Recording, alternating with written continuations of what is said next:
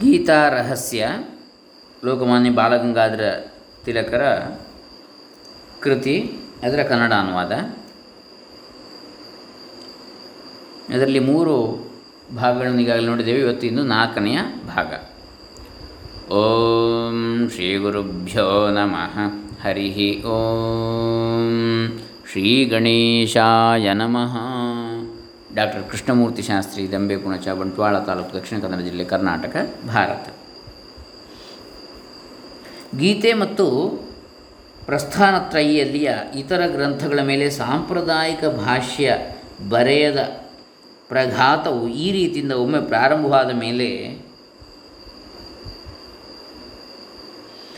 ಇತರ ಸಂಪ್ರದಾಯಗಳಲ್ಲೂ ಇದರ ಅನುಕರಣವೇ ಮಾಡಲ್ಪಟ್ಟಿತು. ಮಾಯಾವಾದ, ಅದ್ವೈತ, ಸನ್ಯಾಸ, ಇವುಗಳನ್ನು ಪ್ರತಿಪಾದಿಸುವ ಶಾಂಕರ ಸಂಪ್ರದಾಯದ ತರುವಾಯ ಸುಮಾರು ಇನ್ನೂರ ಐವತ್ತು ವರ್ಷಗಳ ಮೇಲೆ ಶ್ರೀ ರಾಮಾನುಜಾಚಾರ್ಯರು ಜನ್ಮಶಕ ಒಂಬೈನೂರ ಮೂವತ್ತೆಂಟು ವಿಶಿಷ್ಟಾದ್ವೈತ ಸಂಪ್ರದಾಯವನ್ನು ಪ್ರವೃತ್ತ ಮಾಡಿ ಅದನ್ನು ಸಿದ್ಧಪಡಿಸಲಿಕ್ಕೆ ಶಂಕರಾಚಾರ್ಯರಂತೆ ಪ್ರಸ್ಥಾನತ್ರಯಿಯ ಮೇಲೆ ಅರ್ಥಾತ್ ಗೀತೆಯ ಮೇಲೆ ಕೂಡ ಸ್ವತಂತ್ರ ಭಾಷೆಗಳನ್ನು ಬರೆದರು.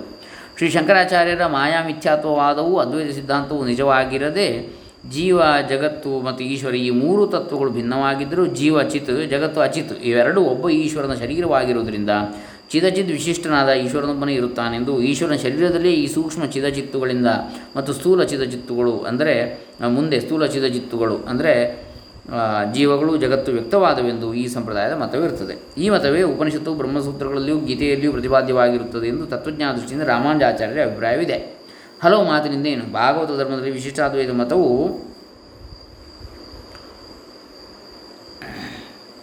ಸೇರಲಿಕ್ಕೆ ಇರುವ ಗ್ರಂಥಗಳೇ ಕಾರಣವಾದರೆಂದರೂ ಅಡ್ಡಿಯಿಲ್ಲ ಯಾಕಂದರೆ ಆ ಮೊದಲು ಮಹಾಭಾರತದಲ್ಲಿ ಗೀತೆಯಲ್ಲಿ ಇರುವ ನಿರೂಪಣೆ ಅದ್ವೈತ ಮತಗಳನ್ನು ಅಂಗೀಕರಿಸಿ ಮಾಡಿರುತ್ತದೆ ಎಂದು ಕಂಡುಬರುತ್ತದೆ ರಾಮಾನುಜಾಚಾರ್ಯರು ಭಾಗವತ ಧರ್ಮದವರು ಆಗಿದ್ದರಿಂದ ಗೀತೆಯಲ್ಲಿ ಪ್ರವೃತ್ತಿಪರವಾದ ಕ್ರಮಯೋಗವು ಪ್ರತಿಪಾದ್ಯವಾಗಿರುತ್ತದೆ ಎಂಬ ಮಾತು ವಸ್ತುತ ಅವರ ಲಕ್ಷ್ಯಕ್ಕೆ ಬರತಕ್ಕದ್ದಿತ್ತು. ಆದರೆ ರಾಮಾನುಜಾಚಾರ್ಯ ಕಾಲಕ್ಕೆ ಮೂಲ ಭಾಗವತ ಧರ್ಮದೊಳಗಿನ ಕರ್ಮಯೋಗವು ಬಹುವಂಶ ತೃಪ್ತವಾಗಿ ಅದಕ್ಕೆ ತತ್ವಜ್ಞಾನ ದೃಷ್ಟಿಯಿಂದ ವಿಶಿಷ್ಟಾದ್ವೈತ ಸ್ವರೂಪವು ಆಚರಣೆ ದೃಷ್ಟಿಯಿಂದ ಪ್ರಾಧಾನ್ಯವಾಗಿ ಭಕ್ತಿ ಸ್ವರೂಪವು ಪ್ರಾಪ್ತವಾದ್ದರಿಂದ ಗೀತೆಯಲ್ಲಿ ಜ್ಞಾನ ಭಕ್ ಕರ್ಮ ಭಕ್ತಿ ಈ ಮೂರು ಬೋಧಿಸಲ್ಪಟ್ಟಿದ್ದರೂ ತತ್ವಜ್ಞಾನ ದೃಷ್ಟಿಯಿಂದ ವಿಶಿಷ್ಟಾದ್ವೈತ ಮತ್ತು ಆಚರಣ ದೃಷ್ಟಿಯಿಂದ ವಾಸುದೇವ ಭಕ್ತಿ. ಇವೇ ಗೀತೆಯ ಸಾರವಾಗಿದ್ದು ಕರ್ಮನಿಷ್ಠೆಯು ಜ್ಞಾನನಿಷ್ಠೆಯ ನಿಷ್ ನಿಷ್ಪಾದಕವಲ್ಲದೆ ಸ್ವತಂತ್ರವಲ್ಲವೆಂದು ರಾಮಾಂಜಾಚಾರ್ಯ ನಿರ್ಣಯಿಸಿರುವರು. ಆದರೆ ಅದ್ವೈತ ಜ್ಞಾನಕ್ಕೆ ಪ್ರತಿಯಾಗಿ ಭಕ್ತಿಯಾಗಿ, ವಿಶಿಷ್ಟಾದ್ವೈತವನ್ನು ಸನ್ಯಾಸಕ್ಕೆ ಪ್ರತಿಯಾಗಿ ಭಕ್ತಿಯನ್ನು ಸೇರಿಸಿ, ಶಾಂಕರ ಸಂಪ್ರದಾಯದಲ್ಲಿ ರಾಮಾನುಜಾಚಾರ್ಯರು ಹೆಚ್ಚು ಕಡಿಮೆ ಮಾಡಿದರೂ ಆಚರಣೆಯ ದೃಷ್ಟಿಯಿಂದ ಭಕ್ತಿಯೇ ಮೇಲಾದ ಕರ್ತವ್ಯವೆಂದು ಅವರು ಎಣಿಸಿರುವುದರಿಂದ ಚಾತುರ್ಣ್ಯದ ಸದರ್ಮುಕ್ತ ಸಾಂಸಾರಿಕ ಕರ್ಮಗಳನ್ನು ಆಮರಣವಾಗಿ ಆಚರಿಸಬೇಕೆಂಬ ಪಕ್ಷ ಉಗೋಣವಾಯಿತಲ್ವೇ ಆದ ಕಾರಣ ರಾಮಾನುಜಾಚಾರ್ಯ ಗೀತೆಯ ತಾತ್ಪರ್ಯವಾದರೂ ಒಂದು ಬಗೆಯಿಂದ ಕರ್ಮ ಸನ್ಯಾಸವೇ ಆಗಿರುತ್ತದೆ ಎಂದು ಹೇಳಬಹುದು. ಯಾಕಂದರೆ, ಕರ್ಮದಿಂದ ಚಿತ್ತಶುದ್ಧಿಯಾಗಿ ಜ್ಞಾನವಾದ ಬಳಿಕ ಚತುರ್ಥಾಶ್ರಮವನ್ನು ಸ್ವೀಕರಿಸಿ ಬ್ರಹ್ಮಚಿಂತನೆಯಲ್ಲಿ ಮಗ್ನರಾದರೂ ಒಂದೇ ಅಥವಾ ಪ್ರೇಮದಿಂದ ಅಂದರೆ ಬ್ರಹ್ಮಚಿಂತನೆಯಲ್ಲಿ ಮಗ್ನರಾದರೂ ಒಂದೇ, ಅಥವಾ ಪ್ರೇಮದಿಂದ ನಿಸ್ಸೀಮವಾದ ವಾಸುದೇವ ಭಕ್ತಿಯಲ್ಲಿ ಓಲಾಡಿದರೂ ಒಂದೇ. ಎರಡೂ ಮಾರ್ಗಗಳು ಕರ್ಮಯೋಗ ದೃಷ್ಟಿಯಿಂದ ಒಂದೇ ಬಗೆಯವು ಅಂದರೆ ನಿವೃತ್ತಿಪರವಾದವು ಆಗ್ತವೆ. ಇದೇ ಆಕ್ಷೇಪವು ರಾಮಾನುಜಾಚಾರ್ಯ ತರುವಾಯ ಹೊರಟ ಸಂಪ್ರದಾಯಗಳಿಗೂ ಹತ್ತುತ್ತದೆ. ಮಾಯಾ ಮಿಥ್ಯಾತ್ವವಾದವು ನಿಜವಾಗಿರದೆ ಕೊನೆಗೆ ವಾಸುದೇವ ಭಕ್ತಿಯಿಂದಲೇ ಮೋಕ್ಷವು ದೊರಕುತ್ತದೆ. ಇವೇ ಮೊದಲಾದ ರಾಮಾನುಜಾಚಾರ್ಯರ ಸಿದ್ಧಾಂತಗಳು ನಿಜವಾಗಿದ್ದರೂ ಪರಬ್ರಹ್ಮ, ಜೀವ, ಇವು ಕೆಲವು ಅಂಶದಲ್ಲಿ ಒಂದು ಕೆಲವು ಅಂಶದಲ್ಲಿ ಬೇರೆಯಾಗಿರುತ್ತವೆ ಎಂದು ತಿಳಿಯುವುದು ಪರಸ್ಪರ ವಿರುದ್ಧವಾಗಿಯೂ ಅಸಂಬದ್ಧವಾಗಿರುತ್ತದೆ ಎಂದು ಪೂರ್ಣವಾಗಿ ಆಗಲಿ, ಅಂಶತಃ ಆಗಲಿ, ಅವುಗಳು ಐಕ್ಯವಾಗುವುದು ಶಕ್ಯವೇ ಇಲ್ಲವೆಂದು ರಾಮಾನುಜಾಚಾರ್ಯ ತರುವಾಯ ಹೊರಟ ಮೂರನೇ ಸಂಪ್ರದಾಯದ ಮತವಿದೆ. ಆದ್ದರಿಂದ ಈ ಮತಕ್ಕೆ ದ್ವೈತ ಸಂಪ್ರದಾಯವೆಂದು ಕರೀತಾರೆ. ಈ ಸಂಪ್ರದಾಯದ ಪ್ರವರ್ತಕರಾದ ಶ್ರೀಮದ್ ಆನಂದ ತೀರ್ಥರೆಂಬ ಅಭಿಧಾನವುಳ್ಳ ಶ್ರೀಮಧ್ವಾಚಾರ್ಯರು ಶಕ ಸಾವಿರದ ನೂರ ಇಪ್ಪತ್ತರಲ್ಲಿ ಕಡೆಗೆ ಬದರಿಕಾಶ್ರಮಕ್ಕೆ ತೆರಳಿದರೆಂದು ಆಗ ಅವರ ವಯಸ್ಸು ಎಪ್ಪತ್ತಾರು ಎಪ್ಪತ್ತೊಂಬತ್ತು ವರ್ಷವಿತ್ತೆಂದು ಮಾಧು ಸಂಪ್ರದಾಯ ಜನರು ತಿಳಿಯುತ್ತಾರೆ. ಆದರೆ ಡಾಕ್ಟರ್ ಭಂಡಾರ್ಕರ್ರವರು ಮೊನ್ನೆ ಮೊನ್ನೆ ಪ್ರಸಿದ್ಧಪಡಿಸಿದ ವೈಷ್ಣವ, ಶೈವ ಮತ್ತು ಇತರ ಪಂಥಗಳು ಎಂಬ ಇಂಗ್ಲಿಷ್ ಗ್ರಂಥದಲ್ಲಿ ಮಧ್ವಾಚಾರ್ಯರ ಕಾಲವು ಶಕ ಸಾವಿರದ ನೂರ ಹತ್ತೊಂಬತ್ತರಿಂದ ಸಾವಿರದ ನೂರ ತೊಂಬತ್ತೆಂಟು ಶಿಲಾಲೇಖ ಮುಂತಾದ ಇತರ ಪ್ರಮಾಣಗಳಿಂದ ಗೊತ್ತುಪಡಿಸಿದ್ದಾರೆ. ಪ್ರಸ್ಥಾನತ್ರಯಿಗೆ ಅರ್ಥಾತ್ ಗೀತೆಗೆ ಕೂಡ ಶ್ರೀ ಮಧ್ವಾಚಾರ್ಯ ಬರೆದ ಭಾಷೆಗಳಲ್ಲಿ ಇವೆಲ್ಲ ಗ್ರಂಥಗಳು ದ್ವೈತ ಮತ ಪ್ರತಿಪಾದಕವೇ ಆಗಿರುತ್ತವೆ ಎಂದು ತೋರಿಸಿದ್ದಾರೆ. ನಿಷ್ಕಾಮ ಕರ್ಮದ ಮಹತ್ವವು ಗೀತೆಯಲ್ಲಿ ವರ್ಣಿಸಲ್ಪಟ್ಟಿದ್ದರೂ ನಿಷ್ಕಾಮ ಕರ್ಮವು ಸಾಧನವಾಗಿದ್ದು ಭಕ್ತಿಯೇ ಕೊನೆಯ ನಿಷ್ಠೆ ಎಂದು ಭಕ್ತಿಯು ಸಿದ್ಧವಾದ ಬಳಿಕ ಕರ್ಮ ಮಾಡಿದರೇನು ಬಿಟ್ಟರೇನು? ಅದರಲ್ಲೇನು ವಿಶೇಷವಿಲ್ಲವೆಂದು ಪರಮೇಶ್ವರನ ಧ್ಯಾನ ಅಂದರೆ ಭಕ್ತಿಗಿಂತಲೂ ಕರ್ಮಫಲ ತ್ಯಾಗವು ಅಂದರೆ ನಿಷ್ಕಾಮ ಕರ್ಮವು ಶ್ರೇಷ್ಠವು ಎಂಬ ಅರ್ಥವುಳ್ಳ ಧ್ಯಾನ, ಕರ್ಮಫಲ ತ್ಯಾಗ. ಮುಂತಾದ ಹಲವು ಗೀತಾ ವಚನಗಳು ಈ ಸಿದ್ಧಾಂತಕ್ಕೆ ವಿರುದ್ಧವಾಗಿ ತೋರಿದರೂ ಅವನ್ನು ಅಕ್ಷರಶಃ ತೆಗೆದುಕೊಳ್ಳದೆ ಅರ್ಥವಾದಾತ್ಮಕವಾಗಿ ತಿಳಿಯಬೇಕೆಂದು ಅರ್ಥವಾದ ಅಂತೇಳಿ ಕೇವಲ ಗೀತೆಯ ಮಾತೃಭಾಷೆಯಲ್ಲಿ ಬರೆದಿರುತ್ತದೆ ನಾಲ್ಕನೇ ಸಂಪ್ರದಾಯದವರೆಂದರೆ ಶ್ರೀ ವಲ್ಲಭಾಚಾರ್ಯರದು ಜನ್ಮಶಕ ಸಾವಿರದ ನಾನ್ನೂರೊಂದು. ರಾಮಾನುಜೀಯ ಮತ್ತು ಮಾತೃ ಸಂಪ್ರದಾಯಗಳಂತೆ ಇದು ವೈಷ್ಣವ ಸಂಪ್ರದಾಯ. ಆದರೆ ಜೀವ ಜಗತ್ತು ಈಶ್ವರ. ಇವುಗಳ ವಿಷಯದಲ್ಲಿ ಈ ಸಂಪ್ರದಾಯದ ವಿಚಾರಗಳು ವಿಶಿಷ್ಟಾದ್ವೈತ ಮತ್ತು ದ್ವೈತ ಮತಗಳ ವಿಚಾರಗಳಿಂದ ಭಿನ್ನವಾಗಿವೆ. ಮಾಯಾ ವಿರಹಿತವಾದ ಅಂದರೆ ಶುದ್ಧವಾದ ಜೀವವು ಪರಬ್ರಹ್ಮವು ಒಂದೇ ಆಗಿದ್ದು ಬೇರೆ ಆಗಿಲ್ಲವೆಂಬ ಮತವು ಈ ಸಂಪ್ರದಾಯಕ್ಕೆ ಒಪ್ಪಿತವಾಗಿದೆ. ಆದ್ದರಿಂದ ಈ ಮತಕ್ಕೆ ಶುದ್ಧಾದ್ವೈತ ಮತ ಎನ್ನುವುದುಂಟು.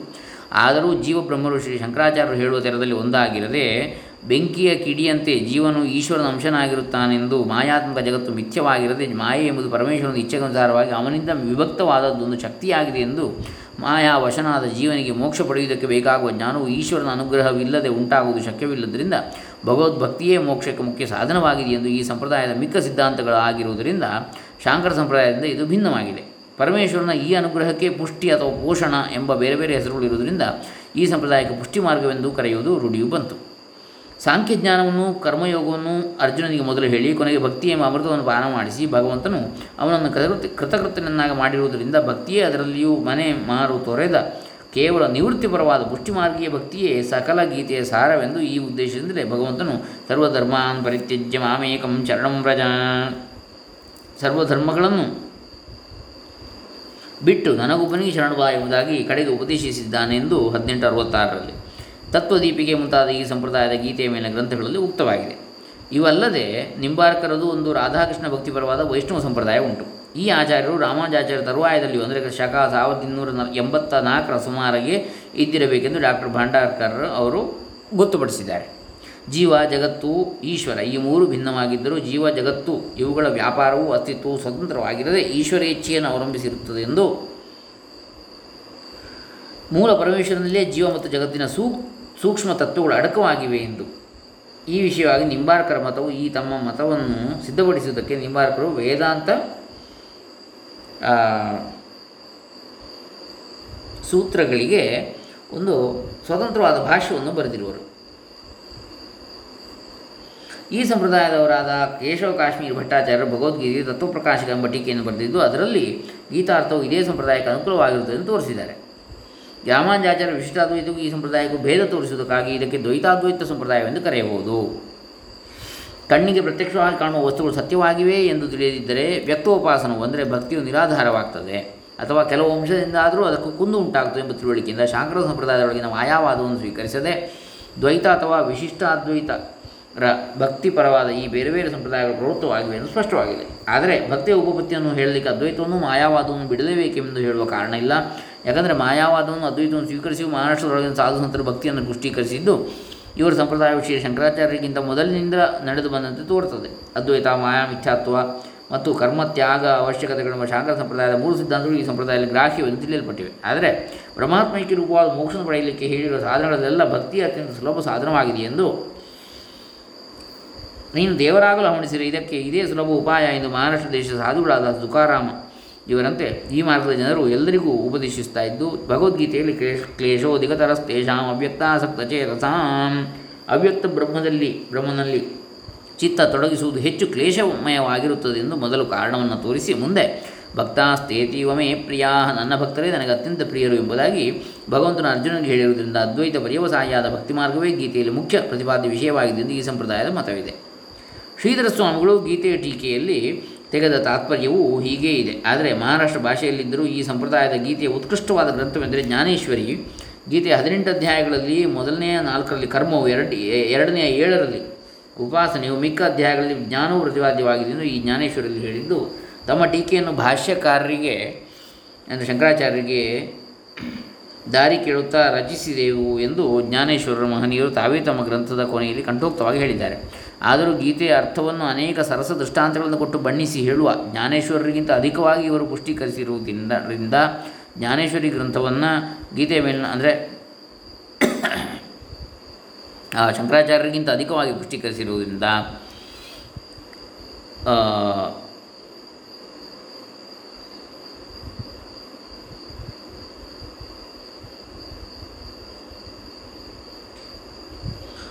ಜ್ಞಾನೇಶ್ವರಿ ಗ್ರಂಥವನ್ನು ಗೀತೆಯ ಮೇಲೆ ಒಂದು ಸ್ವತಂತ್ರ ಗ್ರಂಥವಾಗಿ ಎಣಿಸತಕ್ಕದ್ದು.